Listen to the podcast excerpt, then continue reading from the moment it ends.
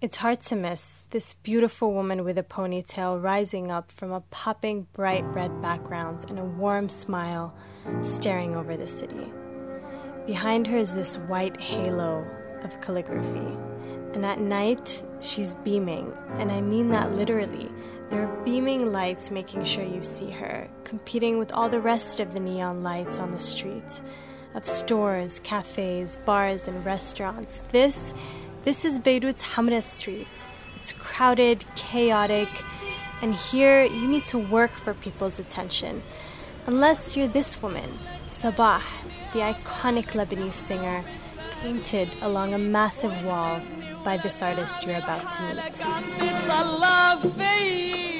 Today, we're going to share with you two stories one of a historic Beirut street, and the other of an incredible local artist who's trying to reclaim the street's lost culture by a 26 by 12 meter mural. This is Dana Ballout, and you're listening to Kerning Cultures.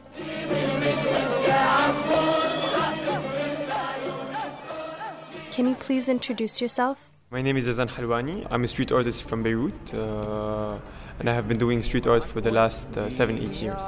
And what's your background? Did you study art? I did a degree in computer and communication engineering because I liked it. I really like physics and math, especially physics. Math, not so much. Uh, most of the copybooks I used to have during my time when I was doing completing my degree in engineering had calligraphy all over the margin and sometimes on all over the very page, so I had to skip a few pages. You know, every second of the day I'm thinking about something related. You know, uh, I might not be painting, but I might be kind of scribbling, saying, "Oh, this is a nice uh, sentence," or "This is a nice concept." Maybe I should develop this to become. Uh, so maybe I'm reading something and I notice, okay, this is an interesting concept to be applied on the street. So when you think of graffiti, at least I do, I often associate it with vandalism, so defamation of a building. But Yazan's art, and this mural in particular, it's different. You'll walk by it, you'll notice it, you'll notice other people noticing it, admire it, but somehow it feels like it's always been there, like it just belongs. What I do is I choose a big wall and I start talking to people and I start, I start talking to people. What was their lives before the wall? What does the location mean to them? What's the history of that place? And they tell me they start telling me very nostalgic stories about Hamra before the Lebanese civil war. They would always tell me about this thing where Hamra was kind of a cultural hub for the Arab world, and they're very nostalgic, and they would tell you about the cinemas of Hamra and the theaters. Saroulla um, and Elysee, all of those, I mean, it was like a strip of cinemas, which was pretty amazing. This is Maria. Hello, test, test, test. Oh, hello. I'm Maria Abu Nasser. Maria does something really special. She works on the oral history of Ras Beirut, which is the main area of Beirut. And what she does is ask people about their memories of a particular street or location, people that have been there for decades. And through their memories, their old pictures and stories, she'll reconstruct the history of that particular street and eventually of the city before it gets lost forever. Oh, and she was also my history teacher in high school. Hamra is, I mean, it, it seemed like it was a really amazingly vibrant place. When, when they do talk about it as being a cultural hub, what they credit it to, many of them, for the most part, credit it to the establishment of, well, to, to the bring to the influx of Palestinians who were escaping um, Israel, and that they were bringing their their know-how and their business savvy with them from commercial centers such as Haifa and bringing it to Ras Beirut. Many of the, the local businesses first established themselves, established themselves on Hamra Street.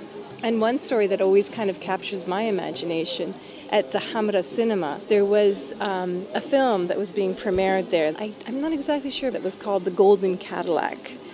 Okay, so I looked up this film, and it's actually called The Solid Gold Cadillac, and it's from 1956. It has 7.6 rating on IMDb if you're interested. The opening night, okay, President Chamoun was supposed to be there with his wife, you know, it was all this gala glitzy thing, and the actual Cadillac that was in the film was parked outside of the Hamra uh, cinema. So, you know, you watch the film and there's the Cadillac, and apparently the star was like this blonde, I don't know what, you know, American actor, was in the back of this convertible golden Cadillac. So it was all of this idea that two different people told me about. I mean, they were both going, oh, do you remember that moment when the golden Cadillac, uh, you know, it was unbelievable.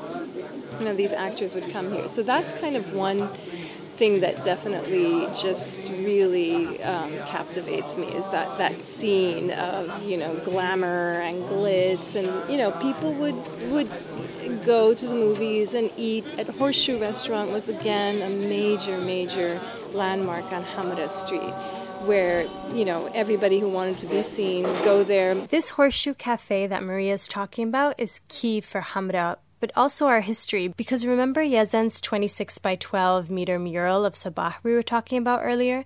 It's painted along the wall of this cafe, which now is a Costa Coffee. But back then, in the 1960s and 70s, it was frequented by a lot of Lebanese and Arab artists. It was also an intellectual hub, you know, so journalists would meet there, and, um, you know, it was just a place for everybody to be seen and be seen. You had Nizar Kabbani, who used to sit in this cafe under, the, under this wall. You had uh, Paul Giragossian, who's a very famous Armenian painter. You had uh, Mahmoud Darwish, who was at the same time in Hamra at some point uh, during his life so, so many kind of people that became kind of the biggest philosophers or the biggest poets of the Arab world, an era I never, I have never seen. And they would after that tell you that currently Hamra is becoming, after the Souveau, it became more of a commercial place where you had big uh, clothing stores and everything. Well, I think definitely the war has shabified it. You know, it's and it was much worse um, 20 years ago than it is now. I mean, now I, you know, I think it's it's it's definitely not what I can imagine it used to be, but I still think it has a really strong character, and I still think it, it still has like um, uh, some sort of like a what's the right word? Like, you know, there's that terrible shop on the street there. It's called shabby chic, right? I mean, it still has this. It still maintains its dignity. It still has a presence as a street. You know. It was automatic that after discussing and showing pictures to people, that the, the portrait that I would paint next is someone that would kind of capture back this this uh, lost past of Hamra. It was definitely Sabah with her big smile, looking at, uh, looking away and everything. And I said, okay, she could be looking at away at Hamra, kind of looking at its past. And after just discussing with people, I said, okay, we're gonna paint Sabah. That's it. And it was, I think, the, the most successful choice because people really appreciated her existence. And plus, what I really like about her is the fact that she was not a really very common figure uh, in society. She was kind of a Lady Gaga, the real Lady Gaga, let's say. uh, she used to, in a very conservative society, especially back then, she used to dress in a very non uh, non-conservative way. She married, I think, around seven times, especially when she was more than 60 years old. She was a person that sang well into her 70s and 80s and people used to criticize her all the time about that, and she did not care. And I think she kind of changed what the dogmas of society. There's something that is indirect, and the people do not appreciate her enough for that. I wonder, Yazan, how politics play a role in your arts. Lebanon is a highly political country, and so are its people. So, do you ever feel like politics played a role in your particular art?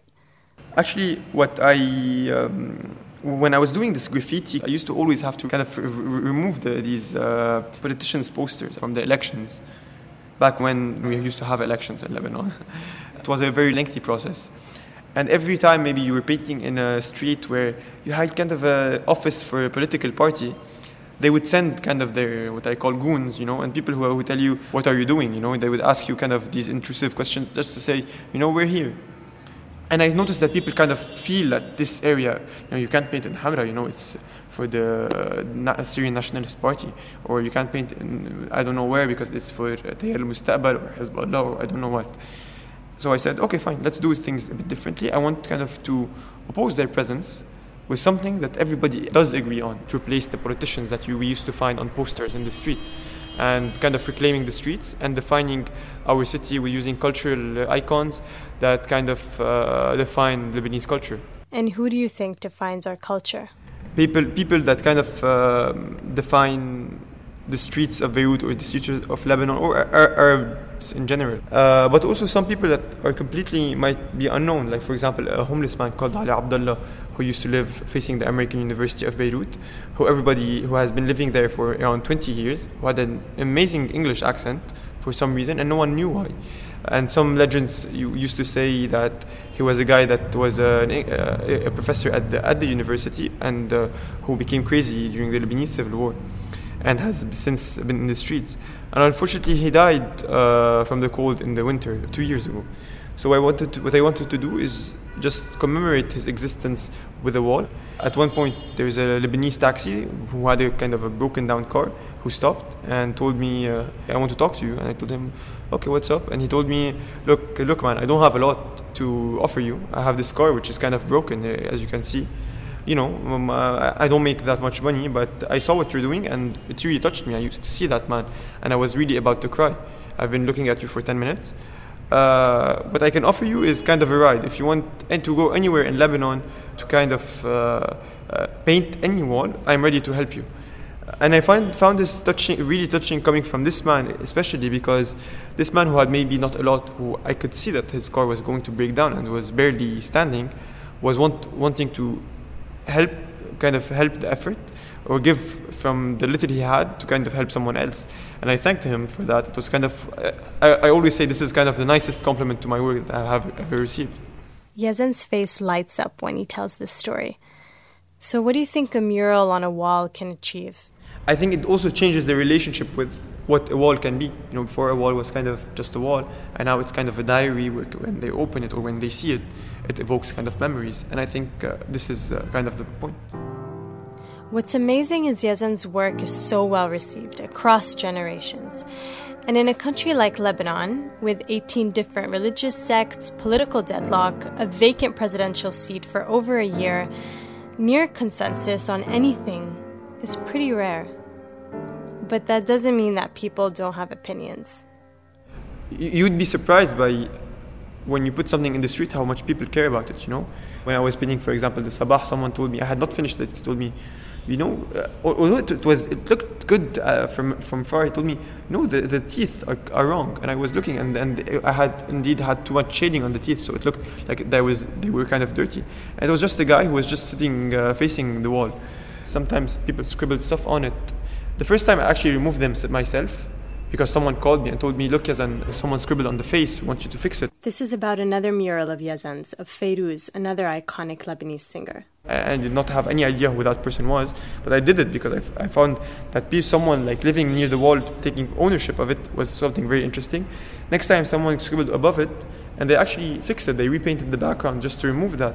So people have kind of a sense of ownership of, of that wall. I mean, I think Yazan's mural is it it really stands out, where everything around is kind of gray and concrete and dilapidated or you know just mono- monotonous but then his mural this vibrant purple and white composition that is um, is stellar in the way it stands out. I think it's we, we need more of that to you know make hamra colorful again and uh, you know give it give it its its its personal history too. I mean it's nice that he's also using very local subjects like sabah um, who had personalities that graced that street you know? So giving a street its its its people is important as people giving themselves to the street.